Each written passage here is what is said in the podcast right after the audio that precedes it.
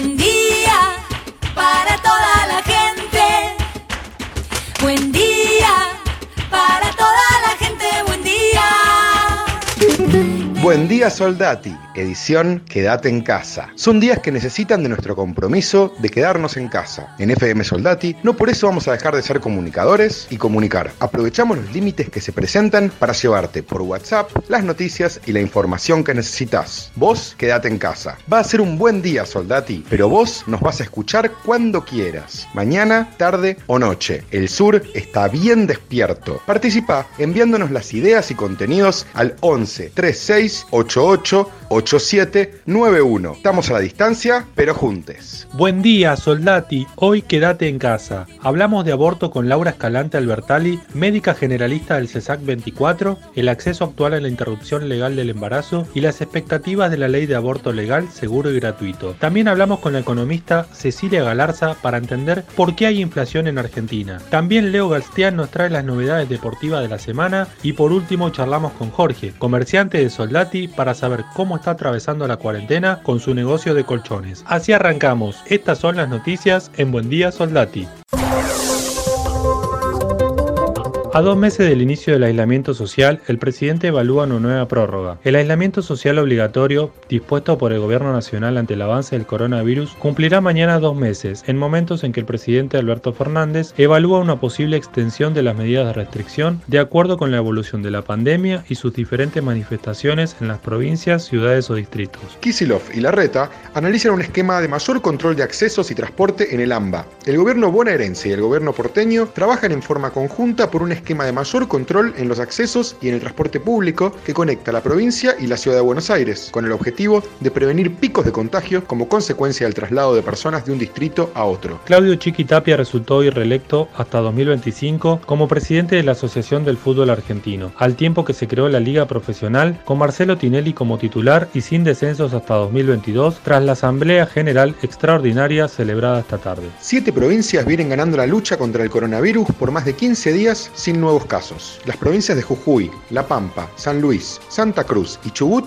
vienen ganando la lucha contra el coronavirus al acumular más de 15 días sin nuevos casos positivos. Y se suman a Formosa y Catamarca, donde el virus nunca llegó, según los datos que se publican diariamente en dos partes oficiales elaborados por el Ministerio de Salud de la Nación. Fueron dados de alta todos los pacientes contagiados de coronavirus en Misiones. El ministro de Salud Pública de Misiones, Oscar Alarcón, informó hoy que ya no quedan pacientes internados por coronavirus en la provincia y dijo que felizmente hemos logrado recuperar a los 24 pacientes contagiados por COVID-19. Parrilli pidió juicio político para el fiscal Carlos Stornelli y para el defensor Gustavo Colman. El senador Oscar Parrilli presentó hoy un pedido de juicio político al fiscal Carlos Stornelli y al defensor oficial Gustavo Colman por mal desempeño de sus funciones y por considerar que integraron un sistema de persecución judicial contra dirigentes opositores durante el gobierno de Mauricio Macri. La secretaria ejecutiva de la Comisión Económica para América Latina y el Caribe, CEPAL, Alicia Bárcena, reafirmó hoy la propuesta del organismo para que los países de la región otorguen por seis meses un ingreso básico de emergencia a la población en situación de pobreza. Un informe de la Organización Internacional del Trabajo, OIT, aseguró que la ecologización del transporte durante la recuperación que sobrevendrá a la pandemia del coronavirus podría generar 15 millones de empleos en el mundo. Ahora escuchamos un mensaje del CESAC 24. Hola, somos del CESAC 24. Hoy venimos a hablar del dengue. Es importante saber cómo prevenirlo y cuáles son sus síntomas. El dengue es una enfermedad viral transmitida por un mosquito llamado Aedes aegypti, que se diferencia de los otros por ser de color negro y tener el cuerpo y las patas con rayitas blancas. La enfermedad se transmite cuando un mosquito pica a una persona con dengue y luego pica a otra persona sana. Es muy importante recordar que no se transmite de persona a persona, sino que el mosquito es el portador. La principal medida para prevenir el dengue es eliminar los criaderos de mosquitos. El mosquito se cría en recipientes con agua quieta, por ejemplo, floreros, frascos, neumáticos, botellas, baldes, bebederos de animales, plantas en agua, con lo cual es importante vaciar estos recipientes y limpiarlos. Los síntomas que podemos tener con esta enfermedad son fiebre, que puede estar acompañada de dolor de cabeza y dolor detrás de los ojos, también dolor muscular o en las articulaciones, náuseas, diarreas, vómitos, erupciones en la piel. En estos casos es fundamental no automedicarse, sobre todo evitar tomar aspirina, ibuprofeno y diclofenac, debido a que estos pueden agravar el cuadro. Ante cualquiera de los síntomas, puedes acercarte al centro de salud por la puerta de pasaje L. Recordá que el centro de salud abre de lunes a viernes de 8.30 a 16. Si tienes más dudas, puedes comunicarte con nosotros a través de las redes sociales. Por Facebook, CESAC Eva Perón Soldati y por Instagram, CESAC24 Oficial.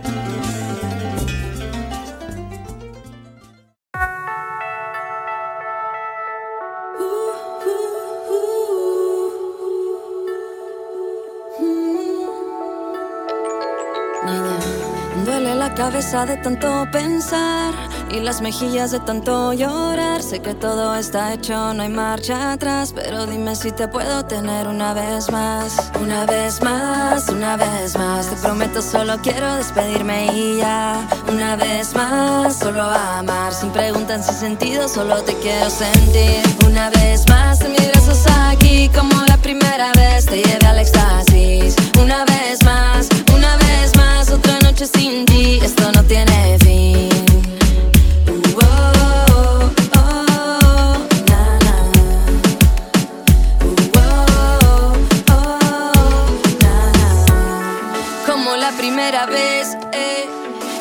Hice mía, bebé. eh.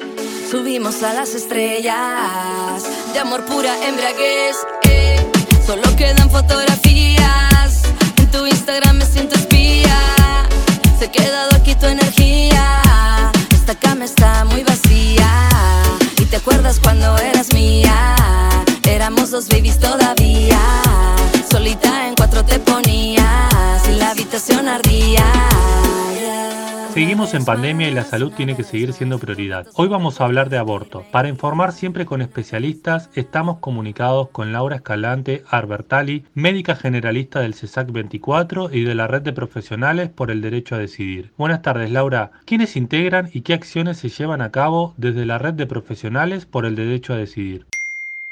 La Red de Profesionales de la Salud por el Derecho a Decidir es una red de trabajadores y trabajadoras de la salud que a lo largo y a lo ancho del país acompañamos a las personas que deciden abortar, a las personas que solicitan una interrupción legal del embarazo en los efectores de salud. Esta red a su vez es parte de la campaña nacional por el derecho al aborto legal, seguro y gratuito, eh, con otras redes, con la red de docentes, con la, con red de socorristas, etcétera. Eh, y obviamente en ese sentido no solo nuestro rol activista y militante tiene que ver con los acompañamientos en el sistema de salud, sino que también tiene que ver con la pelea por la legalización del aborto en nuestro país. ¿Cuál es la diferencia entre la interrupción legal y la interrupción voluntaria del embarazo? Interrupción legal del embarazo, es nuestro marco normativo y legal actual. En Argentina desde 1921 está permitido el aborto legal por causales. Esto significa que cuando un embarazo es producto de violencia sexual o cuando ese embarazo pone en riesgo la salud integral de la persona gestante, las personas pueden solicitar un aborto. El problema de este marco normativo es que a pesar de que hay un protocolo nacional, este protocolo no es implementado en todo el país de forma homogénea y con una perspectiva de derechos y que en definitiva establecer que estas causales de salud integral o violencia sexual existen y que habilitan a abortar de forma legal termina dependiendo del profesional o la profesional que está atendiendo en ese momento. Y esto genera, por supuesto, un montón de injusticias, digamos, y un montón de diferencias en las formas de acceso al aborto legal por causales en todo el país. Incluso tal vez en una misma ciudad te puede tocar en un centro de salud un profesional que, que acompañe desde una perspectiva de derecho y otro profesional que obstaculice el acceso al derecho. Por otro lado, la interrupción voluntaria del embarazo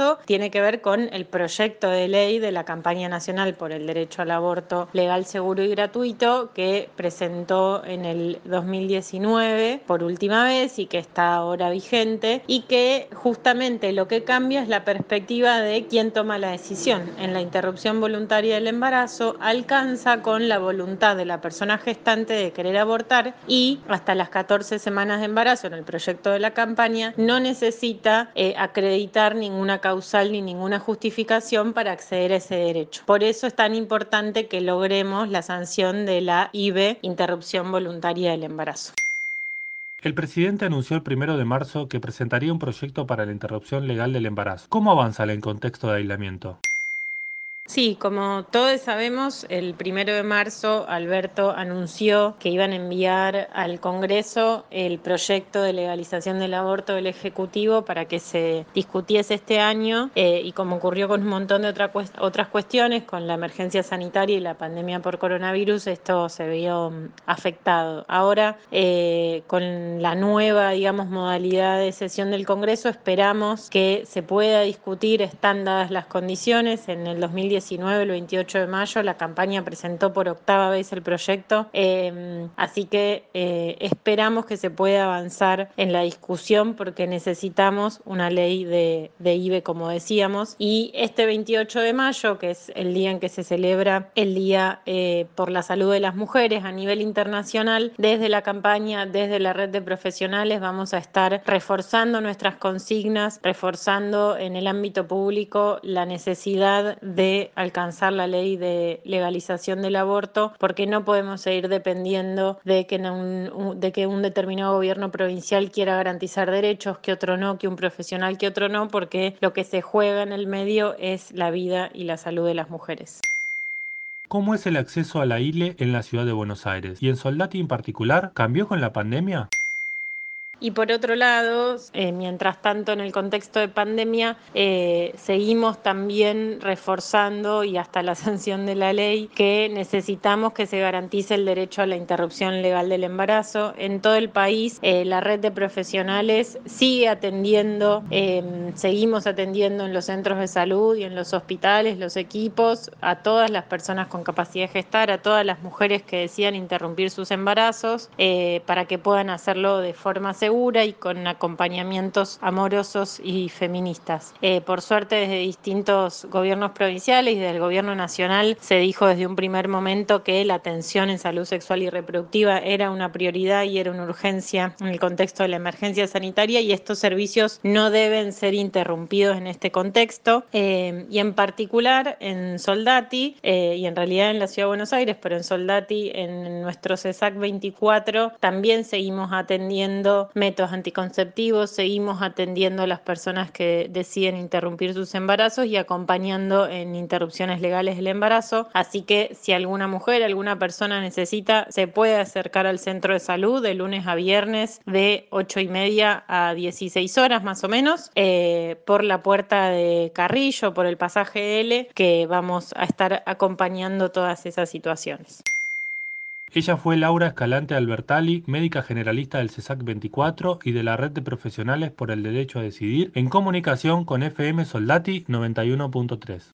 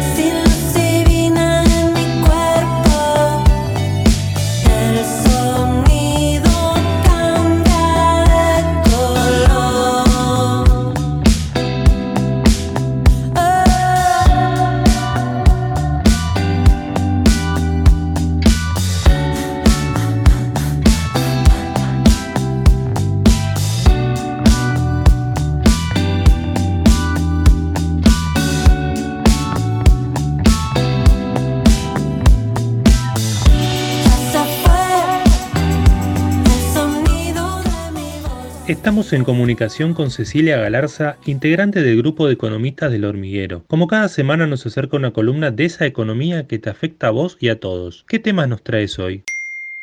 El tema que vamos a tocar esta semana en nuestra columna económica es el tema inflación. Esta semana se conoció la cifra para el mes de abril que se ubicó en 1,5%. ¿sí? Esto es bajó respecto al 3,3% que había dado en el mes de marzo. Se habla de que desaceleraron los precios y la idea es que indaguemos un poco por qué está sucediendo esto. Si bien en muchos medios y noticieros nos hablaron mucho de que la inflación iba a estallar por los aires porque el gobierno estaba emitiendo mucho, estaba poniendo muchos billetes y monedas en, los bolsillos de las personas, aumentando la AUH, aumentando jubilaciones, el, con el IFE, por ejemplo, y otras medidas. Lo cierto es que en la realidad se verificó que la inflación bajó. Ahora, este 1,5% es por un lado el valor más bajo en 29 meses, o sea, hace más de dos años, desde noviembre de 2017, que la inflación no era de un valor tan bajo como la de este mes. Y además recordemos que en 2019, por ejemplo, la Argentina cerró el año con una inflación del 54%. Esto es altísimo y tiene graves consecuencias para nuestra economía. Eh, para que nos demos una idea, eh, por ejemplo, países de la región como Brasil,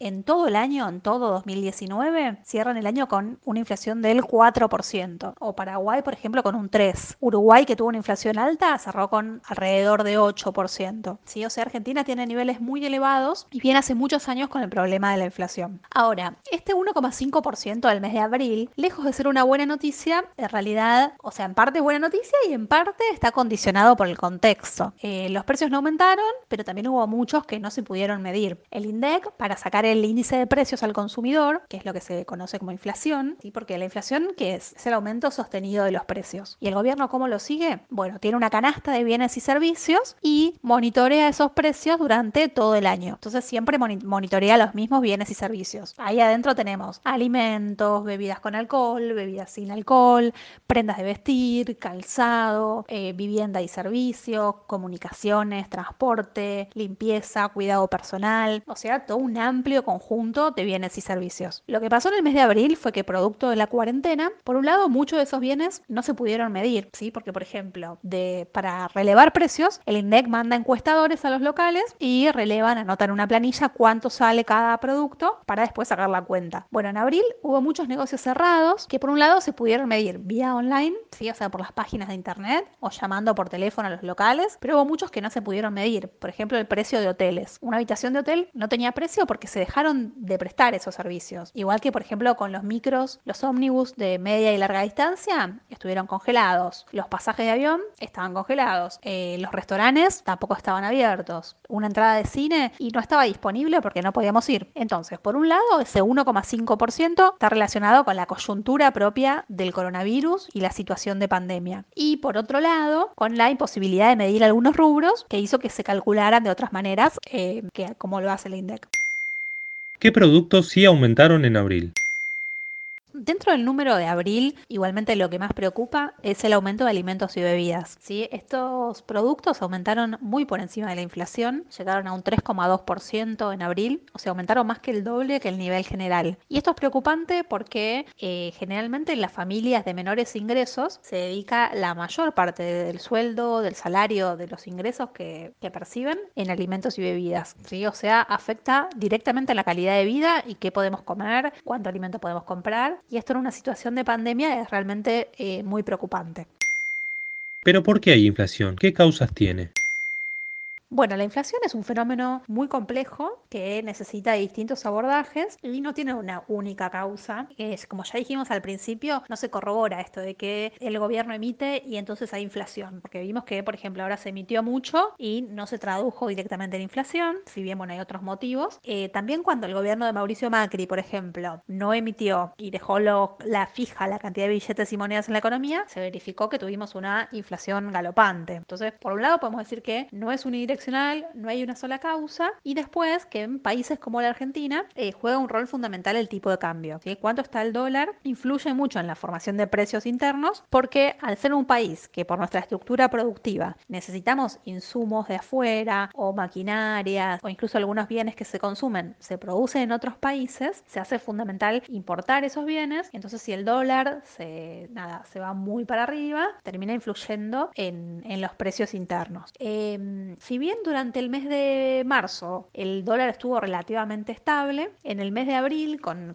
la negociación de la deuda externa eh, y varias idas y vueltas, el, hubo como incertidumbre respecto a cuánto va a estar el dólar en el futuro. Eso puede tener consecuencias en los precios internos y cómo sean las expectativas respecto a cómo va a estar la economía en el futuro. Algo importante a recalcar es que si bien en abril la inflación, bueno, fue la más baja de los últimos 29 meses, eh, también hay que tener en cuenta el tema de la pandemia, de que estuvieron cerradas muchas actividades y también de que hay todo un componente de servicios regulados, ¿sí? o sea, servicios que tienen regulación del Estado que están congelados. El gobierno de Alberto Fernández en diciembre último congeló las tarifas de electricidad y de boleto de colectivo para mm, Ciudad de Buenos Aires y GBA y congeló las facturas de gas para todo el país. Además de esto, estuvo controlando el nivel del precio de los combustibles, ¿sí? de las naftas y el gasoil. Y en el mes de abril se le sumó el retrotraimiento en las facturas de telefonía. ¿sí? Las empresas telefónicas habían subido las facturas a fines de marzo y el gobierno las obligó a volver a los niveles previos. ¿sí? Entonces, todo esto hace que la inflación de abril haya sido baja,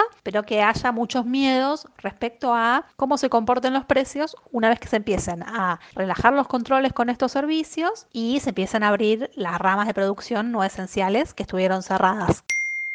Muchas gracias por ayudarnos a pensar y a entender qué es la inflación y por qué suben los precios en Argentina. Ella fue Cecilia Galarza en FM Soldati 91.3.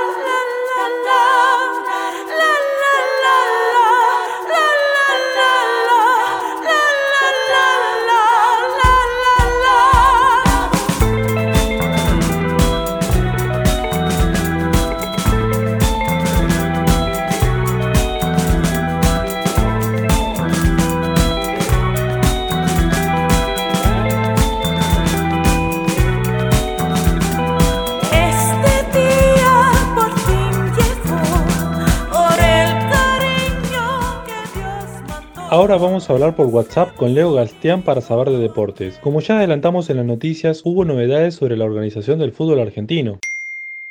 Buen día Soldati, buen día Fede. Te tengo una noticia muy importante para comenzar alguna de deportes, que es la reelección de Tapia como presidente de la AFA. Estamos hablando de que su primer mandato fue en 2017, debería finalizar en 2021, pero por unanimidad el Comité Ejecutivo confirmó que se extenderá su periodo hasta 2025. Otra medida que tomaron fue la creación de la Liga Profesional. La Superliga, que hasta este momento existía, va a dejar de hacerlo y va a asumir la Liga Profesional con Marcelo Tinelli de presidente. Entre las cosas que encontramos de Claudio Tapia como presidente, podemos recordar que hizo asumir a Scaloni como DT de la sección argentina y supo llegar a una semifinal de Copa América. También comenzó la profesionalización del fútbol argentino femenino y la creación de la Superliga. Estas fueron medidas que tomó en su primer mandato y ahora en su segundo mandato ya comenzó con la Liga Profesional Argentina que va a reemplazar a la Superliga. Cambiando de tema, vamos a hablar sobre el fútbol y la renovación en Argentina, ya que hablamos del mandato y el futuro. Vamos a hablar sobre cuándo comenzaría y dónde. El torneo está dispuesto que se comenzaría a jugar en enero y duraría hasta diciembre. Ahora, ¿dónde? Se piensa que se puede jugar en el norte de Argentina. De estas razones habló Lamens, ministro de Turismo y Deporte, y aseguró que la decisión de jugar el torneo del norte no depende del gobierno. Esta idea de disputar los partidos en el norte del país se debe a que allí están las provincias con menos contagios del COVID-19, como Corrientes, Jujuy, Salta y Catamarca. Estas provincias también tienen una decisión que toma fuerza por la cantidad de estadios y hoteles para alojar a todos los planteles en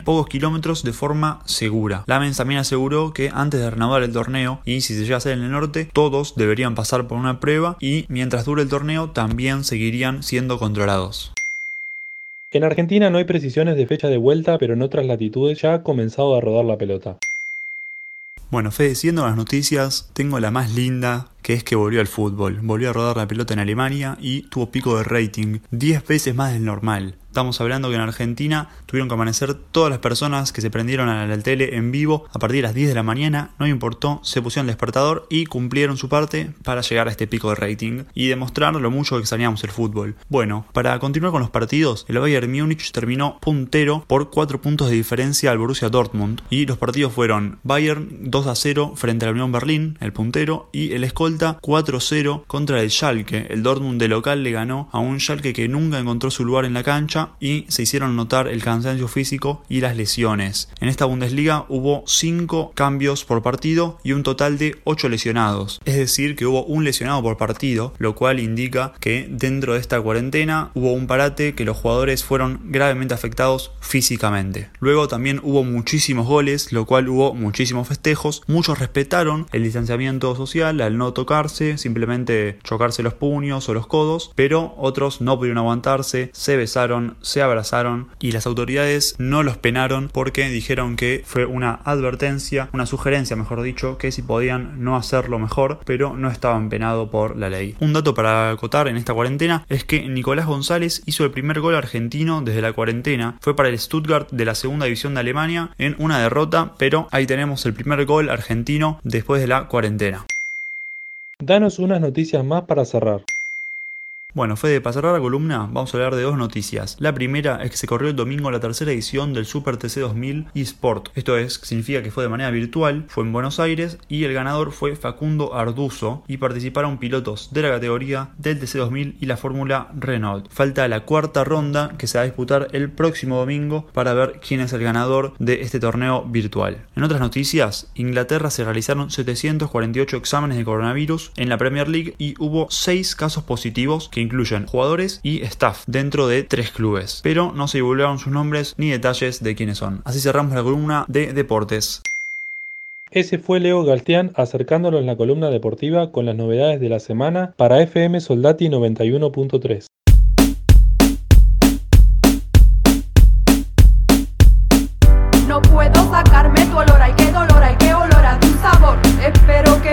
te quedes con rencor, ya sabes que lo mío es puro amor. Hoy te fuiste y llueve tristemente, la rima rima con el nombre del día jueves.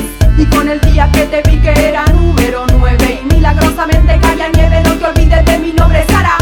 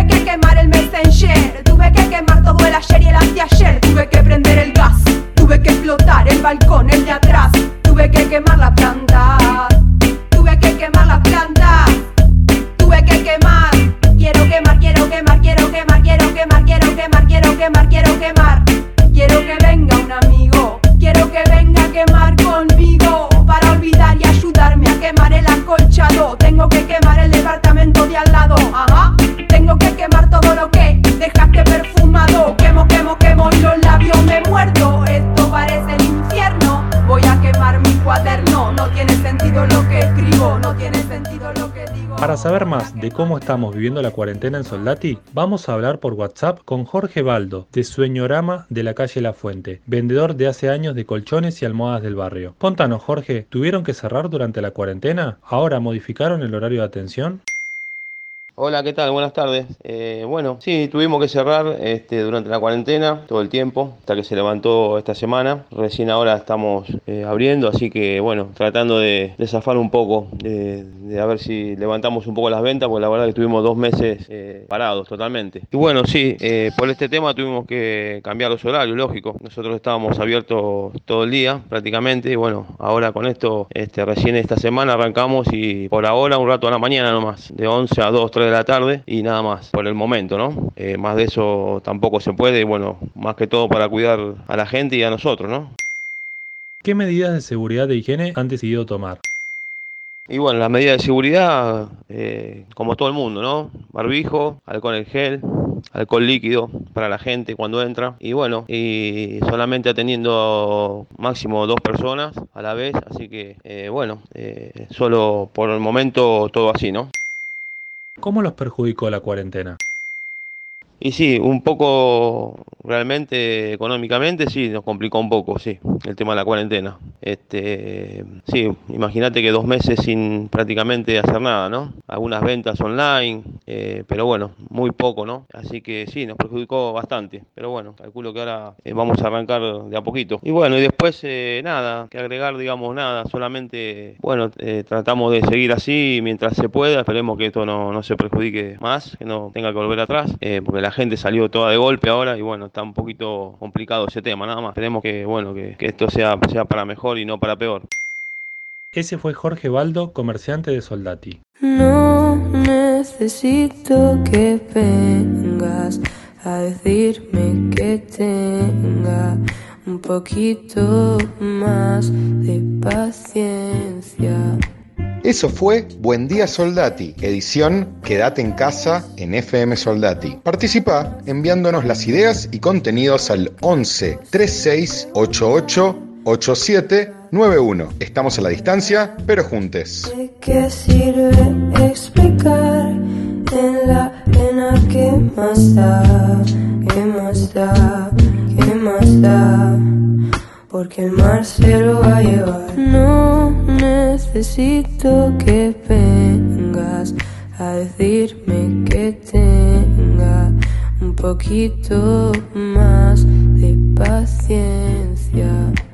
No necesito que vengas a decirme que tenga un poquito más de paciencia. Mejor si no nos vemos, prefiero que estés lejos.